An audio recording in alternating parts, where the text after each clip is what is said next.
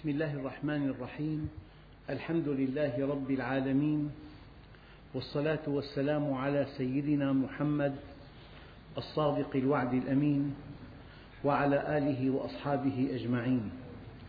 اللهم أخرجنا من ظلمات الجهل والوهم إلى أنوار المعرفة والعلم ومن وحول الشهوات إلى جنات القربات.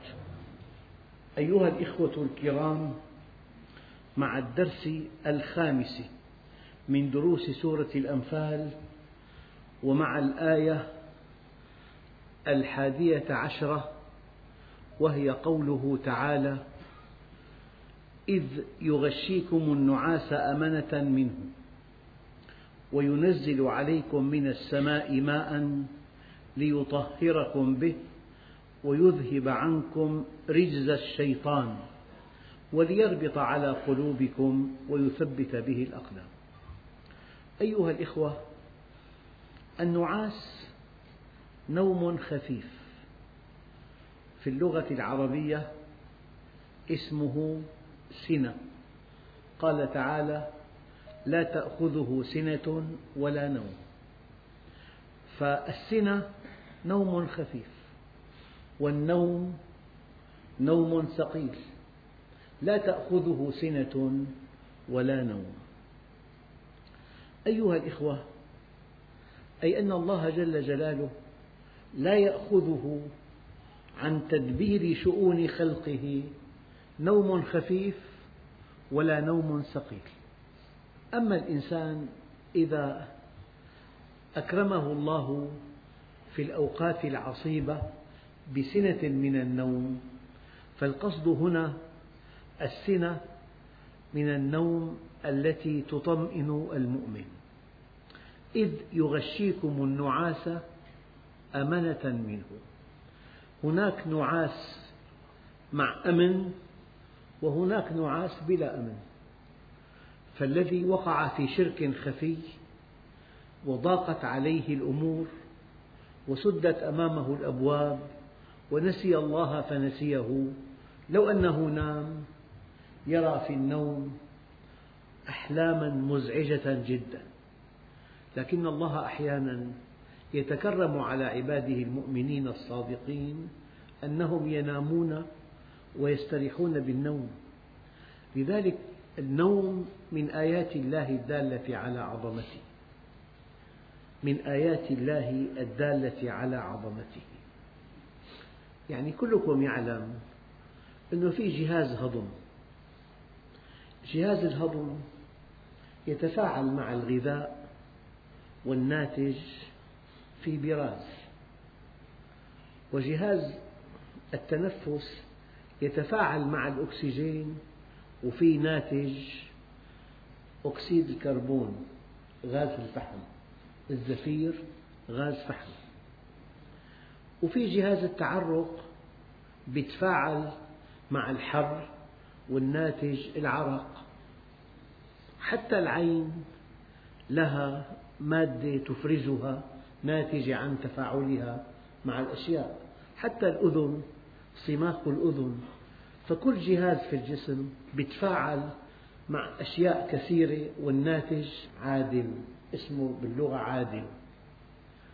إلا أن النوم تفاعل عميق جدا لكن بلا مفرزات بلا عادل.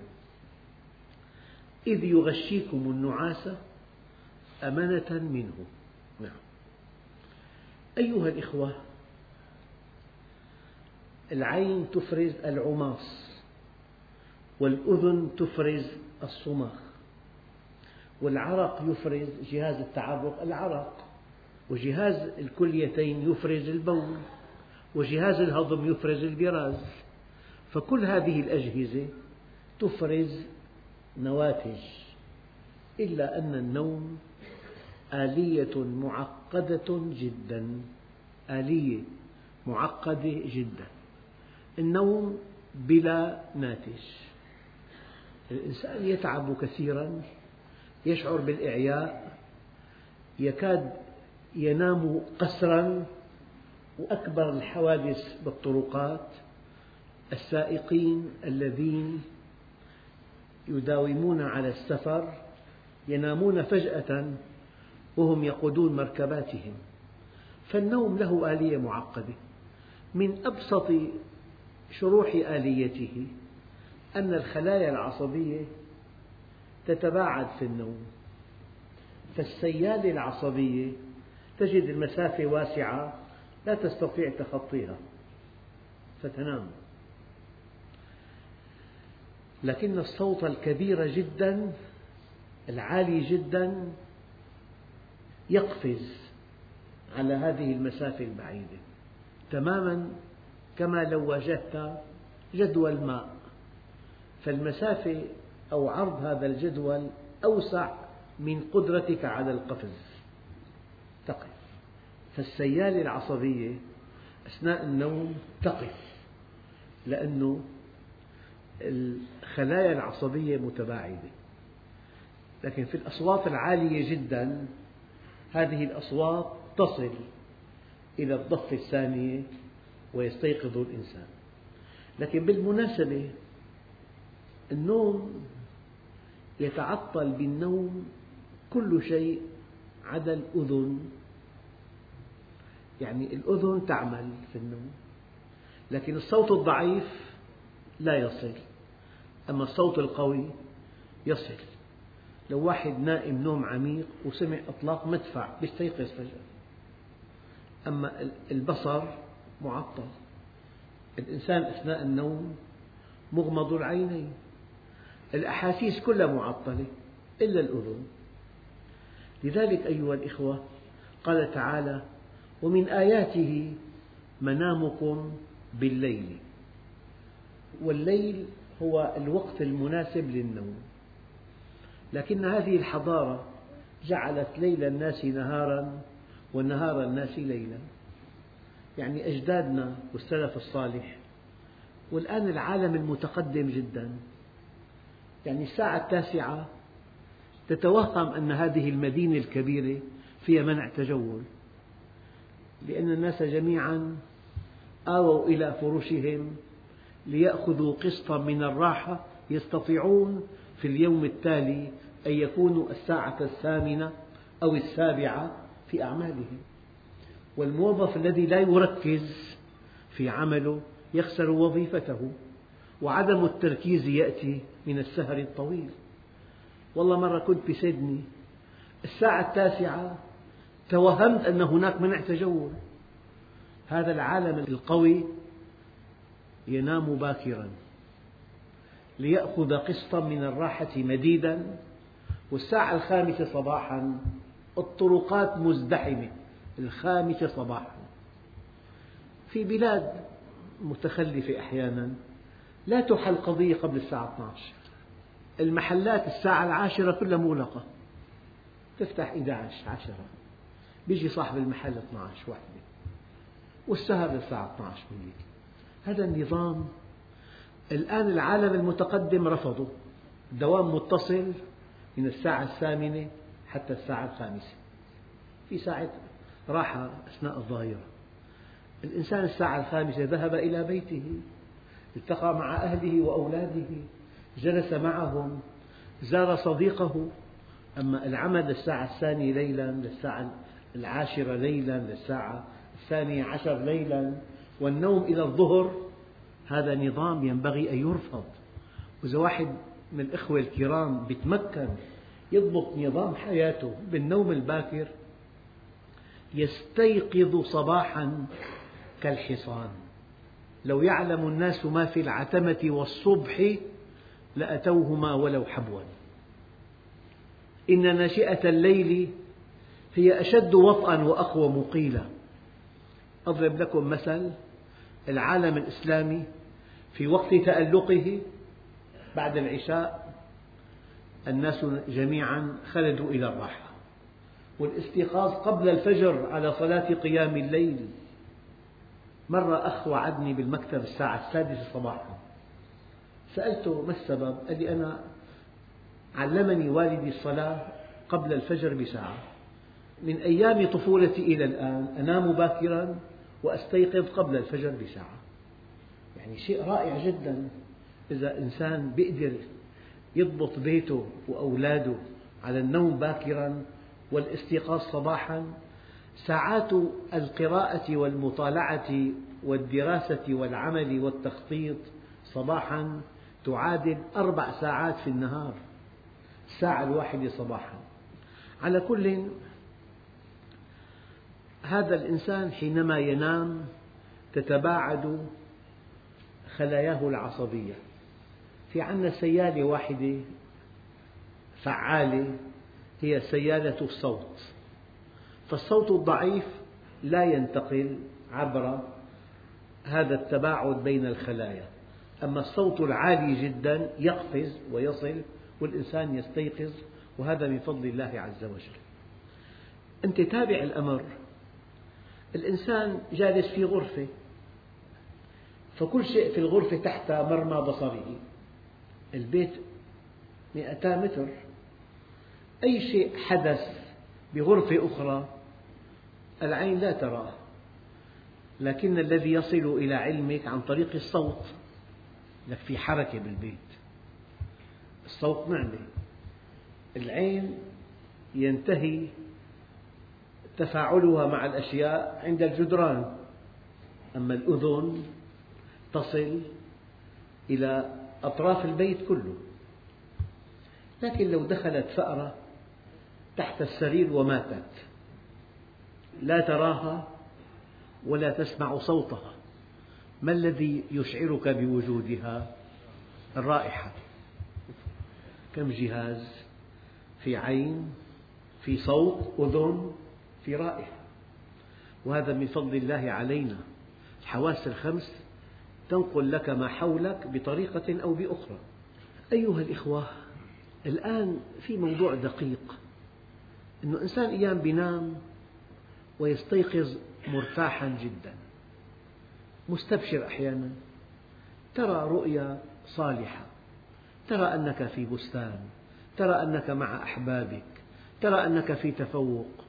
وأيام يستيقظ الإنسان على حلم مزعج جدا. إذا ممكن أنك إذا أديت الصلوات قبل أن تنام وقرأت آية الكرسي كما ورد عن سيد الأنام ودعوت دعاء النوم أن تنام نوما مريحا وأن يكون هذا النوم راحة لك ولقلبك. الآن الخوف يخلقه الله. دقق فقذف في قلوبهم الرعب بما أشركوا. قانون الخوف الإشراك يساوي الخوف. قانون الأمن الإيمان بالله والاستقامة على أمره تؤديان إلى الأمن. الآيات. فأي الفريقين أحق بالأمن إن كنتم تعلمون؟ الذين آمنوا ولم يلبسوا إيمانهم بظلم أولئك لهم الأمن. يعني أكبر نعمتين على الإطلاق نعمة الأمن ونعمة الكفاية. أطعمهم من جوع وآمنهم من خوف. أن تكون قد ملأت المعدة بالطعام الحلال شبعت وأنت آمن. قلت مرة أحد العلماء كان يأخذ تلاميذه صبيحة عيد الفطر إلى المقابر ليرى إخوانه نعمة الحياة. أنت حي. بإمكانك أن تتوب. بإمكانك أن تستغفر. بإمكانك أن تصطلح مع الله بإمكانك أن تؤدي ما عليك بإمكانك أن تعمل حسنة تمحو سيئة بإمكانك أن تؤدي واجبا كنت قد أهملته بإمكانك أن تطلب العلم بإمكانك أن تضبط أولادك ما دمت حي كل شيء ممكن. بتعبير آخر ما دام القلب ينبض أنت في بحبوحة. أمامك خيارات لا تعد ولا تحصى.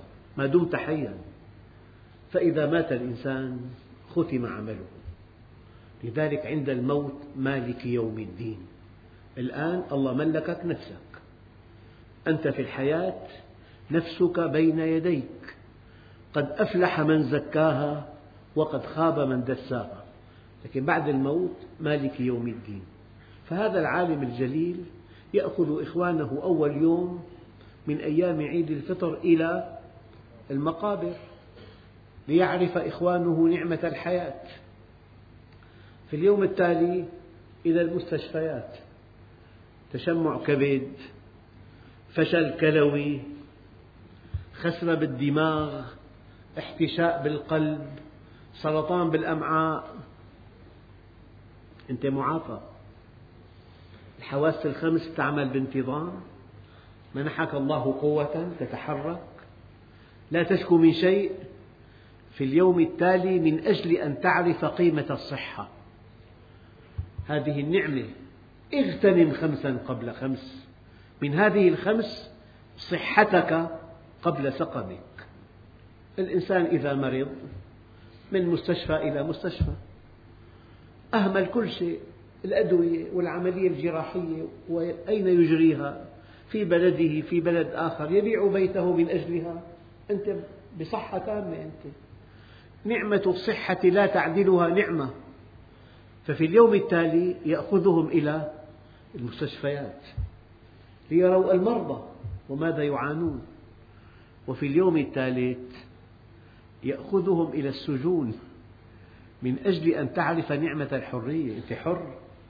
ما في مذكرة بحث بحقك إذا عليه مذكرة بحث لو طرق بابه لانخلع قلبه. أما أنت افتح الباب شوف مين بابا. مطمئن تتنقل بتسافر ما في عليك شيء. نعمة الحياة ونعمة الصحة ونعمة الأمن. قال تعالى ألهاكم التكاثر حتى زرتم المقابر كلا سوف تعلمون ثم كلا سوف تعلمون كلا لو تعلمون علم اليقين لترون الجحيم. ثم لترونها عين اليقين ثم لتسألن يومئذ عن النعيم. نعمة الأمن نعمة الصحة نعمة الكفاية نعمة لك أولاد لك بيت لك مأوى لك زوجة. هذه النعم ماذا فعلت بها؟ استخدمتها في المعاصي والآثام أم استخدمتها في طاعة الرحمن؟ إذا الخوف يأتي من الشرك فقذف في قلوبهم الرعب بما أشركوا. أي إنسان مشرك مهما كان قويا ولو أنها أقوى دولة في العالم في مع الشرك خوف وفي مع الإيمان أمن. احفظ الآيتين. فقذف في قلوبهم الرعب بما أشركوا.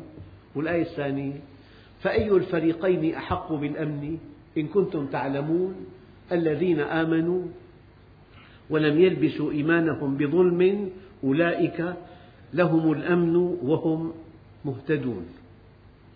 أيها الإخوة في تجربة ذكرها بعض العلماء جاءوا بإنسان وضعوه على لوح خشبي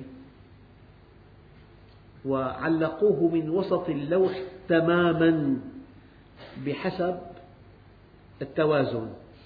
يعني علق هذا اللوح بحبل إلى السقف بحيث أن مكان التعليق هو المنتصف الدقيق جدا بحيث أنه يبقى أفقيا. عندما جاءته سنة من النوم مال هذا اللوح. في شيء جاء النوم يخلق واليقظة تخلق. فلذلك أيها الإخوة الله عز وجل جعل النوم من آياته الدالة على عظمته. أنا أقول لكم كلمة عن إنسان أعرفه. أنا لا أتردد دقيقة في اليقين أنه لو عرض عليه أن يبيع بيته وأن يبقى بلا مأوى مقابل أن ينام ليلة واحدة. لا ينام. أنت حينما تتجه إلى فراشك وتنام نوما عميقا هذه من نعم الله العظمى.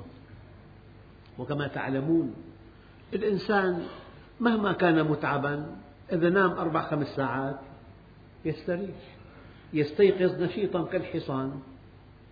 فقضية النوم من نعم الله الكبرى. لكن يعني أنا قصة عن سيدنا عمر أحجمت عن روايتها سنوات طويلة ثم رأيتها برواية أخرى فأصبحت أرويها لما جاءوا رسول عامله على أذربيجان وصل إلى المدينة ليلا في منتصف الليل فكره أن يطرق باب أمير المؤمنين في هذا الوقت المتأخر فتوجه إلى المسجد. ما كان في كهرباء.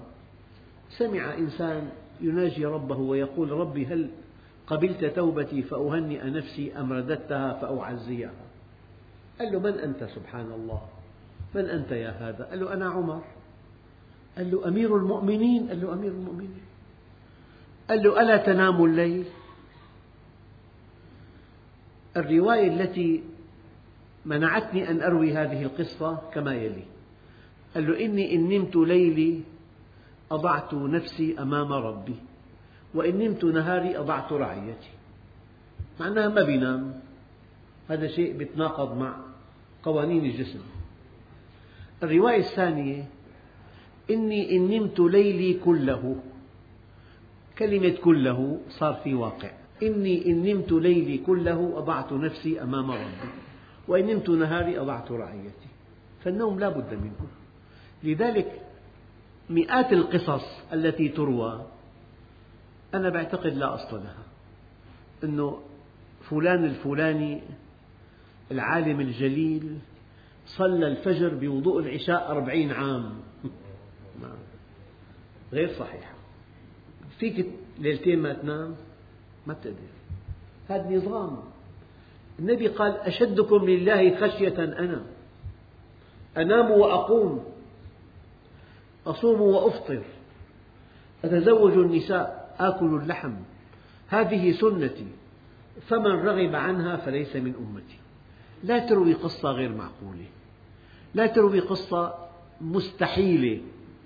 حينما تروي هذه القصص تجعل الدين شيء غير واقعي. شيء مستحيل. نعم. لذلك أنا أحجم عن رواية قصة غير مألوفة غير معقولة غير منطقية لا يقبلها العقل.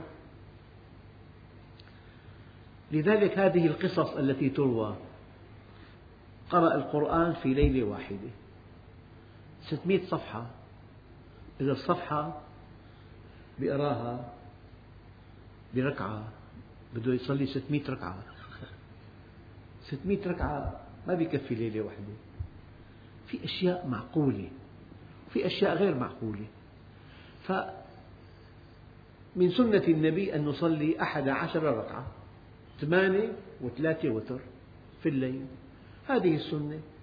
فخليك مع سنة النبي عليه الصلاة والسلام. لا تبالغ. لا تجعل الإسلام شيء خيالي غير واقعي. الشيء اللطيف أنه الإنسان هو نائم كل شيء معطل إلا الأذن. من هنا قال الله تعالى فضربنا على آذانهم في الكهف سنين عددا. لو أن آذانهم تعمل عمل الطبيعي لما ناموا هذه السنوات المديدة أيها الإخوة الآن في سورة الأنفال جاءت الآية إذ يغشيكم النعاس أمنة. إشارة إلى أن كل أصحاب النبي الكريم أصابتهم هذه الغفلة في النوم يعني نعاسا أمنة. فاطمأنت قلوبهم وفي نوم مع القلق. يعني غير المؤمن لو نام في معه قلق. في معه أحلام مزعجة جدا في معه كابوس كما يقولون. لكن في آل عمران قال تعالى أمنة نعاسا معكوسة. ما كل الذين ناموا كانوا مطمئنين. في الأنفال كل الصحابة كانوا نائمين. أما في مجال آخر كان في منافقين. بعض الذين ناموا كانوا مطمئنين. يعني في دقة بالقرآن الكريم مذهلة. في مرة أجت النعاس أمنة في مرة أمنة نعاسا التبديل له معنى دقيق جدا. يعني مثلا الله قال السارق والسارقة. بدأ بالسارق. أما بالزنا قال الزانية والزاني. لأنه هي المرأة أصل في الزنا بتكشف مفاتنها تغري الرجال بها. هذا اسمه التحرش. الرجل يتحرش بالمرأة بكلمة أو بلمسة أما المرأة تتحرش به بثيابها. أنا لا أنسى قصة حدثتها من قبل أخ كريم. العرض بفضائية شاب يعني مجرم اغتصب عدد من الفتيات كبير جدا وقتلهن ففي باحثة اجتماعية طلبت أن تلتقي معه على فضائية طبعا سألته عن اسمه قال لها اسمه. لا يفقه شيئا لا يقرأ ولا يكتب يعني جاهل جهل مطبق. فقالت له كيف تفعل هذا؟ قال من ثيابهن. هذا الجاهل وضع يده على المشكلة من ثيابهن. تقول له هذه الباحثة لو أن امرأة محجبة هل تتحرش بها؟ الذي يتحرش بها أقتله. كل قيمة المرأة تظهر من حشمتها وكأنها ملكة.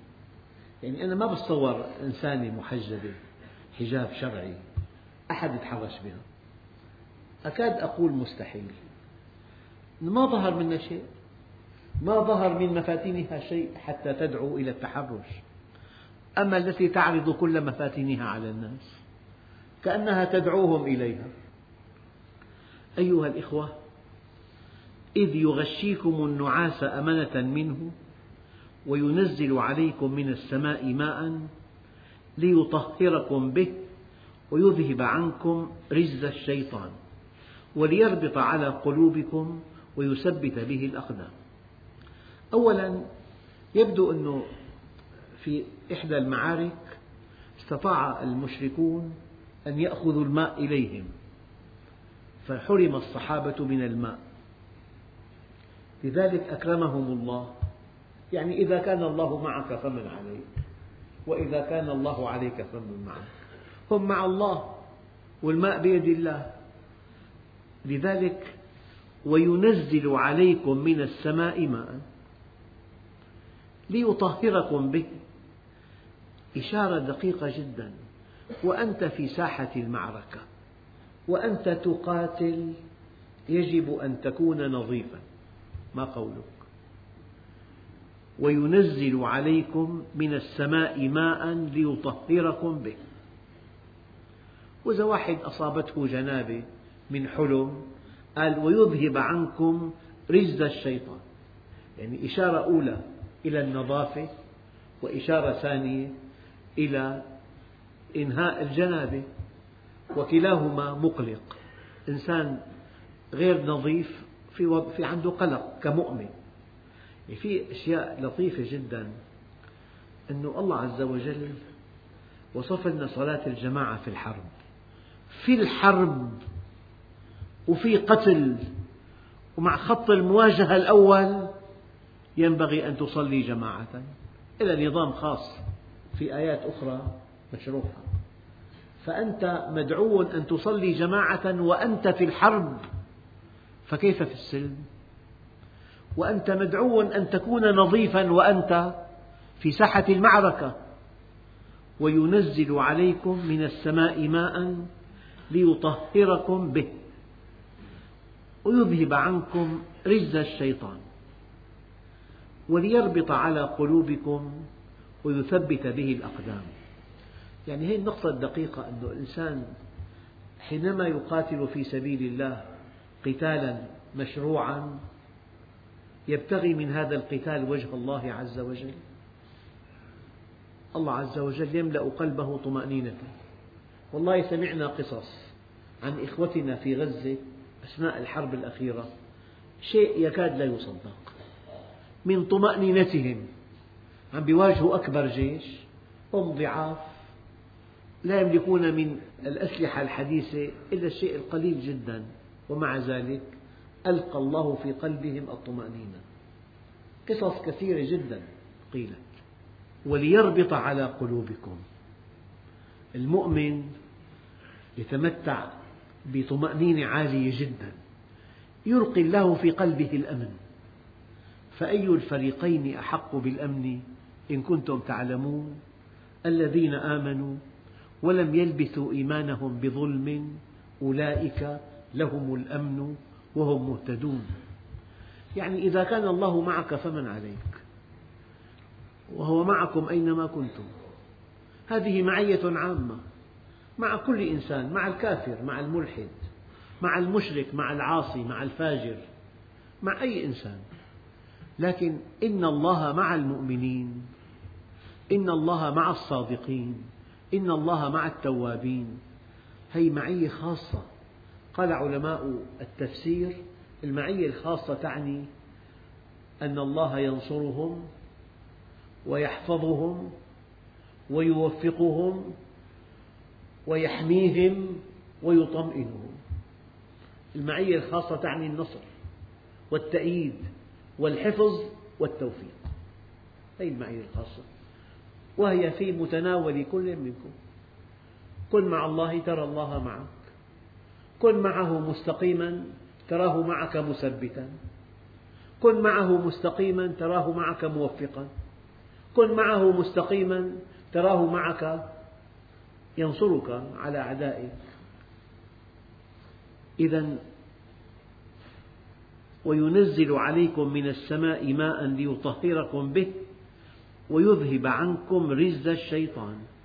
يعني الماء للنظافة أولا وللبعد عن الجنابة إذا كانت هناك جنابة. وليربط على قلوبكم. بالمناسبة قالوا الدعاء يقوي العقيدة. لما دعا هؤلاء الصحابة ربهم من أجل الماء والماء نزل قويت ثقتهم بربهم. وقويت عقيدتهم وإيمانهم به فالدعاء سلاح المؤمن وهو يقوي العقيدة. أنت إذا دعوت الله دعاء صحيح. وإذا سألك عبادي عني فإني قريب أجيب دعوة الداعي إذا دعان.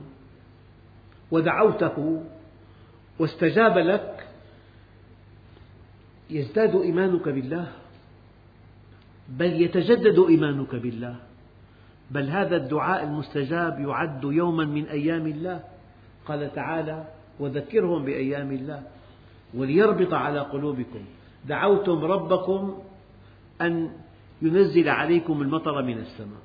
المطر نزل لو فرضنا لا سمح الله ولا قدر وقعنا في سن جفاف كبيرة جدا. والسماء لا تمطر. مضى الشهر الشهر التاسع والعاشر والحادي عشر والثاني عشر والأول ما كان في مطر. لو فرضنا أجرينا صلاة استسقاء وعقب هذه الصلاة الأمطار نزلت كأفواه القرب بماذا يشعر كل المسلمين؟ الثقة بالله عز وجل. الله موجود كل شيء بيده. بالمناسبة أنت حينما تدعو الله ويستجيب لك تزداد إيمانا به من هنا قال تعالى قل ما يعبأ بكم ربي لولا دعاؤكم؟ أنت متى تدعو الله حقيقة؟